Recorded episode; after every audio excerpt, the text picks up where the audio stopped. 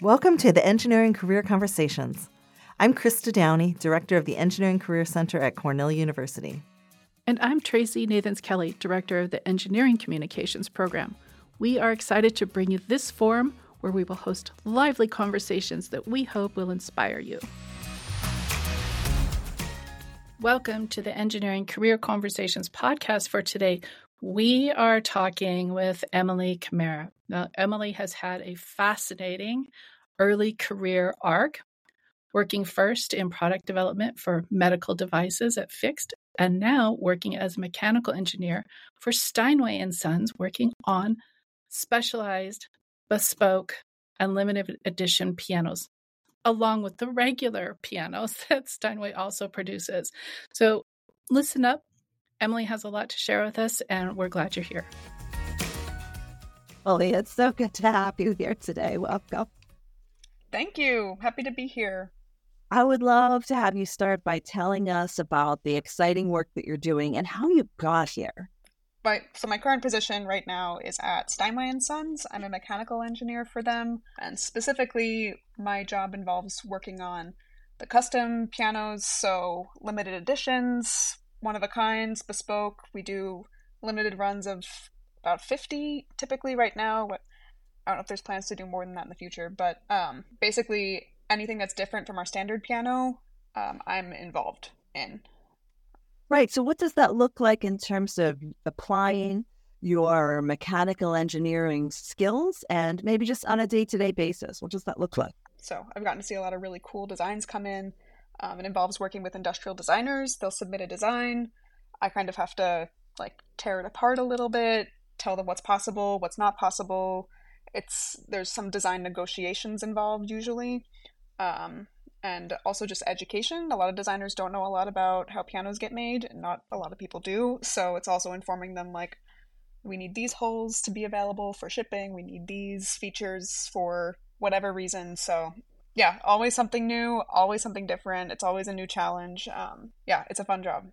And at one point you mentioned to me that you travel abroad for work. Can you talk more about that? Steinway has two factories, one in New York and Queens, and one in Hamburg in Germany. A couple months ago, I went on a trip to go visit the Hamburg factory, see how their operations run, which is really fascinating to see how the German factory and New York factory are so different, but also so similar because we make the same product, we make the same piano. So it's just seeing how the two different cultures approach the same problems was very fascinating, very interesting. And then in addition, we were collaborating with some Italian designers on a bespoke piano we were working on. So as part of that trip as well, we traveled to Florence, visited their studio, saw the pianos being worked on by their team of artisans. Tracy and I work with so many engineers who are doing amazing things in the classroom and outside of the classroom and, going on to have these great engineering careers. So many of the students that we know have hobbies that they can only maybe dream of, maybe that's extreme, but they think, oh, wouldn't it be cool if I were to design this product that I use in my hobby, in my free time that I love for this. And some people think of that as difficult, unattainable. So I'm curious to hear more about that. How did you get to this place where you are designing pianos and incorporating a passion of yours with your academic skill set? Yeah. This position really is a perfect combination of my passion outside of work, which is music and performing, and my expertise or where my kind of career has been focused on, which is mechanical engineering and product development. I guess for a little bit more context, I have always been into music. I play violin. I still play violin in an orchestra in the greater New York City area. Don't play as much piano anymore, but I used to be really into piano as well. So Steinway was a name that I knew of my whole life because I'm just in this music world. And yeah, I don't think I ever expected to end up working at Steinway. I'm very happy I do, and it is a really fulfilling job, and I like the work that I do every day. But yeah, I think if you asked me and when I was in school, I wouldn't have thought of this as an option. But if you think about it, every product needs to be designed. Every product needs an engineer on it. Everything that gets made, somebody has to do that. And so I think when I was doing my last job search, I was thinking just what is something that I like? What is what is like a thing that I like to use, who makes them, like how maybe I just like look for a way to get to make these things. And so I saw a job open at Steinway, applied for it, and here we are. It's always completely fascinating to me. To your point, Emily, everything that we use has to be designed by somebody. We need materials people, we need mechanical, we need, you know, for either the factory end of it or designing the little product itself. I first came to realize that when I was working with an engineer from Avon, big burly guy working for the Avon company, right? And it just occurred to me, every single thing. So to your point, right, there's all of these jobs that we just don't even like think of when we think engineering. And I love this example that we have of yours with combining the arts and engineering in such a wonderful way. I'm absolutely jealous of your job, frankly. It's a very fun and interesting place. I was also surprised with, I guess, the position because, you know, like Steinway does have this narrative that is also reality that like the pianos are made by artisans, which is very true. Like there are definitely like a lot of craftspeople in the factory doing a lot of like really like artisanal woodworking. The process of like tuning and voicing a piano is very like people train for 2 years before they like are able to do that as their career. So to me, I was like, oh, because all these artisans and craftspeople work on these pianos, like they don't really need engineers, but that's not completely true because somebody does need to set the specifications. You need to know what material's going in, and when you're doing it at such a volume, there is engineering work that has to happen. It's not like you're making one violin, right? Like a luthier will make one violin and they'll work on it for a very long time, and then they'll have that one violin. Whereas the piano factory does create a certain amount of pianos every day. And so for that process to run smoothly, you need engineers. And so this is part of like what your day looks like. And so we kind of talked about before all of the different components of your technical work that you bring in day to day, like CAD and so forth. So what are some of the other technical skills that you bring to this artisanal work? Yeah, so for custom pianos and the limited editions, the bespokes versus limited editions both have their own separate set of problems. Like the bespoke or one of a kind is more so like how do we make one of these pianos without really affecting the line too much? And then the limited edition end is, okay, this needs to be part of the production line. How do we make that as smooth, like how do we make that transition as smooth as possible or as seamless? For the work that I specifically do, there are different or very specific ways of thinking that you have to approach when you're working on these projects. Right. Yeah. And testing is a big part of what I do as well.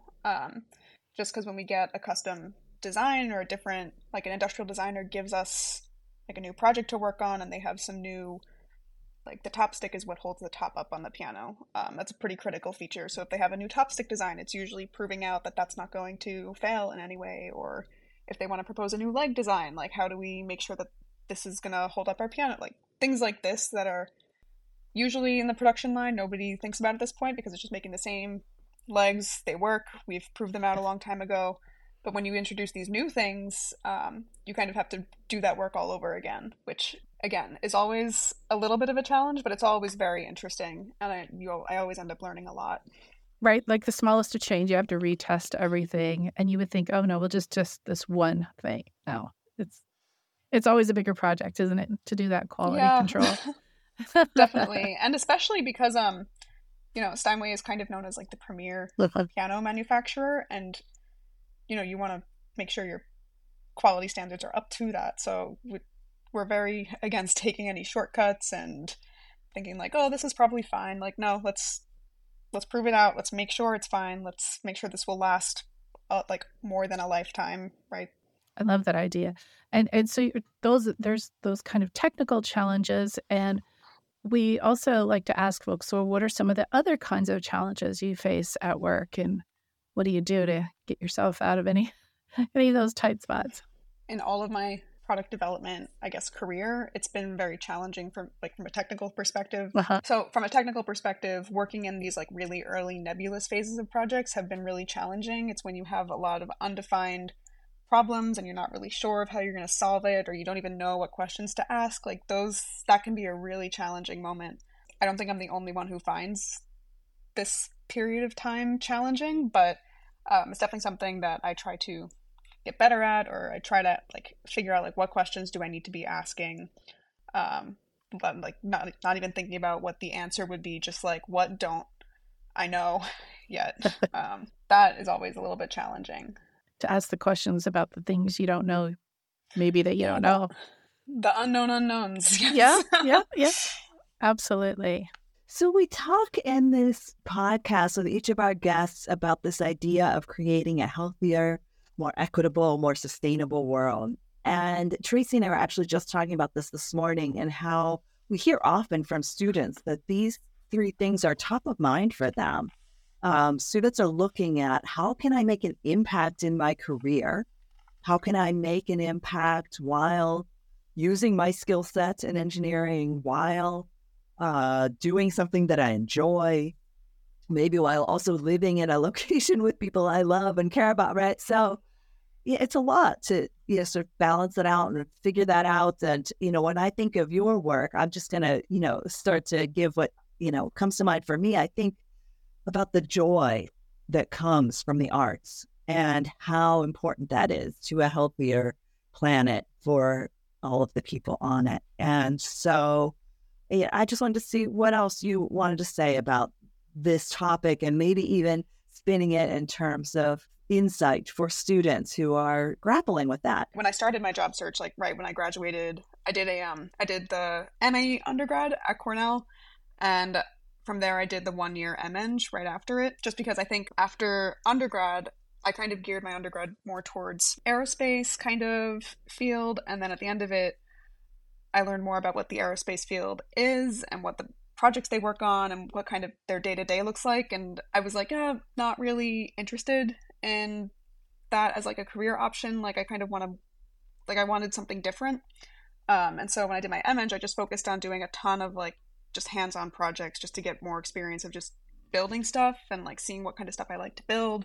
And then in that, I learned that is a field that is product development, just prototyping, building things, getting them made. Usually the timeline is a lot faster than it would be in aerospace too, so you actually see a project to completion in a shorter time frame. And then from there kind of led me to this I want to work on projects that do something good for people. I've kind of been focusing my career now on this do no harm, I guess, mantra. If I can do something fun, I can do something actively helpful, but I don't want to do anything that I think would bring harm to the world, people in it, etc. Yeah, my first job, I was working at a an engineering design consultancy, working on mostly medical devices. And there it's easy to kind of wrap your head around the do no harm, because medical devices are never made with malintent. Medical devices are always to help people. It's always to advance medical technology, get people more accurate results, get it to them faster. And then when I started my job at Steinway, I had a little bit of a crisis too, where I was oh, this isn't actually actively helping people the same way that I was helping people at my last jobs. We were making, I was at my last job in the pandemic, and they were making a lot of respiratory equipment, things that were actively helping people during the pandemic. And so I was oh, to go to pianos, that's not quite the same. But the more I thought about it, the more it is just, it's not actually doing any harm, but it is also adding value to people's lives. These products are made by people who really care about their craft. They care about the product. They see the value of this final product. And, our customers are people that enjoy music, want to express themselves. But yeah, so for pianos, it's hard to say that they definitively make the world healthier, equitable, sustainable, because it's there's no real metric that proves that, or at least that I'm aware of. But, ultimately it brings joy to our customer. And I think that is something that can improve health. Absolutely. One of the main things I heard during the pandemic is, so many people were oh, we can work from home. There's all these different ways of figuring out work. But the other thing that a lot of people noticed is, in our moments when we're having such a hard time, where do we turn? We turn to the arts. So streaming for shows, arts, concerts, all of this just exploded. And it really got most people through the pandemic, and they turned to the arts. And yeah. I what you're saying is resonating very deeply with what I was thinking about before. And then we also wanted to ask, because you've talked about the artisans and everybody who has impact, input, talent to bring to what the things that you're constructing right now. So what people, organizations, talent pools are really important to your work right now? Right now, the craftspeople at Steinway are a huge resource for me. I'm still pretty early in my career, and I'm very early at Steinway. I'm about 2-ish years there now at this point. And there are people who've been there for 30 years, 40 years, like their grandparents have worked at that factory. Like they've been at Steinway for generations. And so, you do have to have the humility that like these people know more than I do. Like I've been here for 2, they've been here for 30, 40 plus. Like I may have a degree in engineering, but they have a beyond degree in piano making. So whenever I'm kind of stuck on a problem, usually the people in the factory are the ones that I consult first because 1, they have more experience, but 2, ultimately my designs are going to be implemented by them. So I want to give them something that they can work with and that they feel confident in and that they're aware of, because nobody likes getting a new part and they don't know what it does and, they weren't involved in the process. So I think all the crafts people at Steinway are a huge resource for me. And then just like understanding your customer, which I think is a big part of product development in general. I think anybody who's developing some kind of product for anybody needs to understand their end user. And so whatever ways I can understand the end user, I try to. So for pianos, it'll be like piano technicians and tuners because they're really looking at the guts of the instrument and they see a ton when they go tune and work on pianos all around their region. So they have a lot of information on just like what goes wrong, what wears out first, what are pain points between different pianos that they've seen or pain points between even different like Steinway pianos that they've seen, and how can we solve those problems. And then also I found that Steinway salespeople also are a good resource because they interact with customers daily and they are like a primary resource for customer grievances, right? Like they're the ones who are going to hear like, oh, I don't like this, I don't like this, I don't like this. And then they'll be able to kind of filter that information up and then give us better informed designs. And then, of course, also understanding artists and like understanding what musicians see on these pianos, like whether or not they're beginner, amateur, professional, like what do you like about it? What don't you like about it? What do you wish was different? Like all these types of things are like very valuable information. I think it kind of goes for any field. Like you just want to understand the end user and any permutation of the end user as well. It's so interesting. It's so interesting, especially for this product. Because like I've sat before a Steinway before and it looked like perfection to me. So I can't imagine what people would be. Yeah. And just, well, that's good to hear. It's a beautiful piece of equipment. To add on to that question, at my last job at the design consultancy that I was working at, it was mostly engineers on staff. And I found just being around a lot of engineers was a great resource and really was a great learning opportunity because I was given projects and everybody else around me was given different projects so I could see how they approached the problems they had. Mm-hmm. And then vice versa, they would see the way I'm approaching problems I have and either give advice or give like input on it. And that like helped me really grow a lot as an engineer. Well, What we learn filters through so in so many wonderful ways, right? We like to ask each person about their sophomore year. What would you have liked to have known during your sophomore? And that's because that's when we kind of decide what our major is going to be and so forth. When you were a sophomore, what do you wish you knew back then?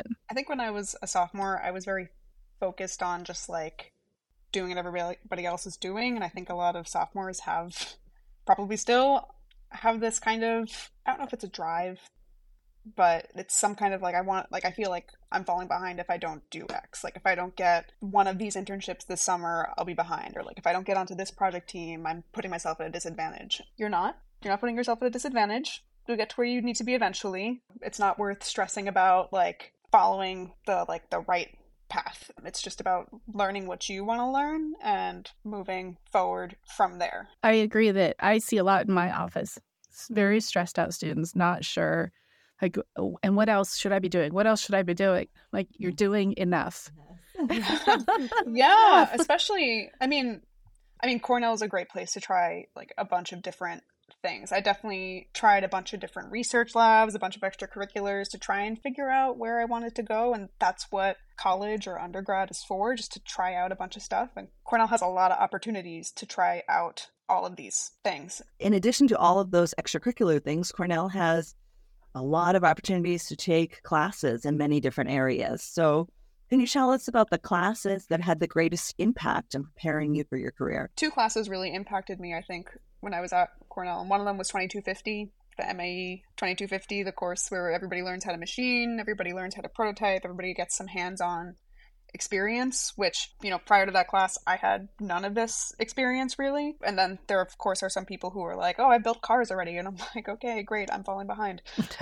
But no, you like this class exists for people who don't have this experience prior to learn these tools because you'll need them in your career later on. That's really the first introduction of product development, I think, that the mechanical engineering curriculum provides. And so that was my first introduction to like, this is a field that exists. Great. I think a class that really like hammered home that that's what I want to do was Rob Shepherd and Siri Simoncini's class, the innovative product design. And that really kind of showed people do this as a career. Like this, they go through the whole process of product design and product development. And, you know, doing that was really exciting. And I felt like very rewarded at the end of the course with the project I worked on. And I think that was really a big point where I kind of switched and was like, okay, this is what I really want to be doing. I like the results I got here. I feel extremely rewarded.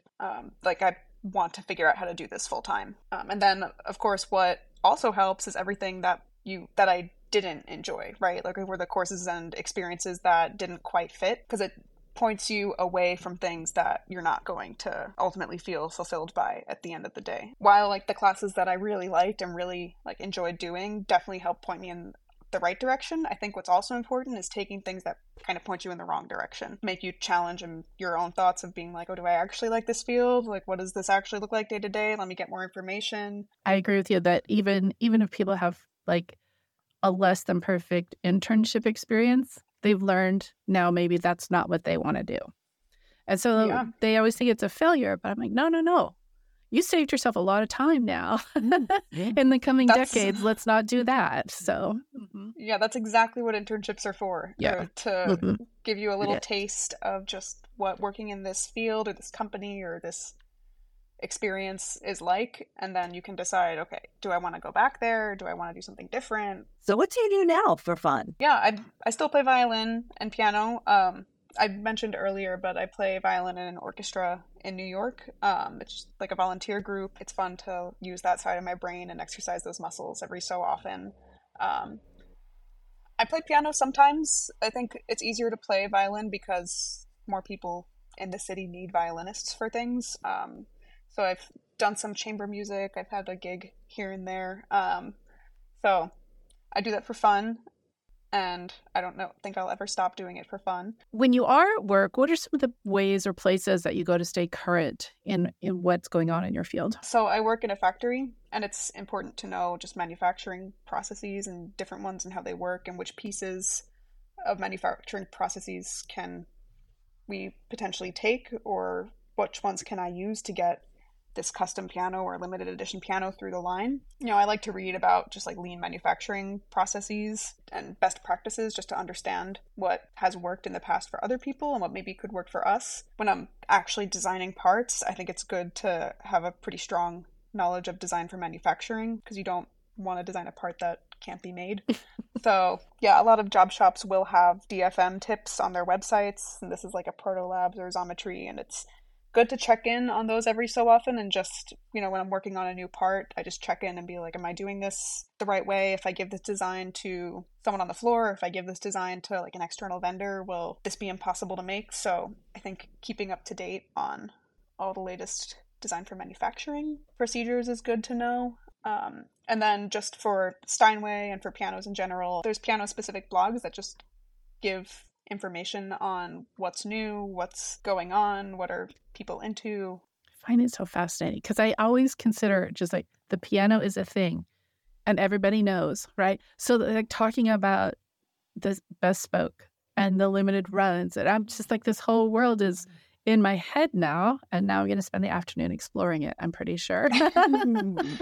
But yeah, you like, of course there's innovation, but we do new things with music all the time, right? And again, yeah, it's just... there's some crazy pianos out there. I think a long time ago, Steinway used to have an art department, and so they've been doing like one-of-a-kinds forever. I don't know how often they've done limited editions, but I think since the company started, they've been making custom bespoke pianos. And so there's a whole just like file cabinet at the factory that's just sketches of different pianos that they've done throughout. It's very cool because it goes back all the way to the 1800s and pianos that they did then. And you really see like how the design world kind of changed too, like what the trends were, what people were into. But the process back then was definitely one person would sketch the piano, that same person would design it and build it. And it was like always some craftsman. And now that process has changed a little bit so that we can utilize the production line in a more efficient way. But still the same idea of an artisanally made one-of-a-kind piano. Good. Okay. So we had one more question that we love to ask for fun. And that is, if you were not doing this work right now, what would you be doing? And which is closest to what you dreamed of when you were a child? If I were still in the field of engineering, I would still be doing product development. I really think I found a good career path here that really fulfills me. And I think I would just be working on a different product somewhere. But, you know, my childhood dream was music performance. So to play an instrument full time was really my childhood dream, which now I don't think that is quite what I would want. Now that I know what a musician lifestyle is and like truly how much grueling work it takes to maintain, I don't think it's an option I really... would be interested in right now. But I do think I found a job that kind of fulfills that part of me that wanted to be somewhat in the music industry. Yeah, I think you found one of these rare intersections. Yeah, they're amazing. Out there. They're out there. I know there's people who are really into sports, and there's a ton of companies that develop like sports equipment and everything has to be designed by somebody. Like an engineer is needed on every product. So why can't that be you? Exactly. I love it. Well, we thank you so much for being with us today. You have opened up some thoughtful doors for us about the possibilities of the kinds of work that engineers can end up doing. And so we really appreciate your time. Thank you, Emily. Yeah, thank you guys. It was great chatting. Thank you for listening. If you are enjoying these conversations, please follow, rate, and review on your favorite platform. Join us for the next episode, where we will be celebrating excellence and innovation among engineers whose impact contributes to a healthier, more equitable, and more sustainable world.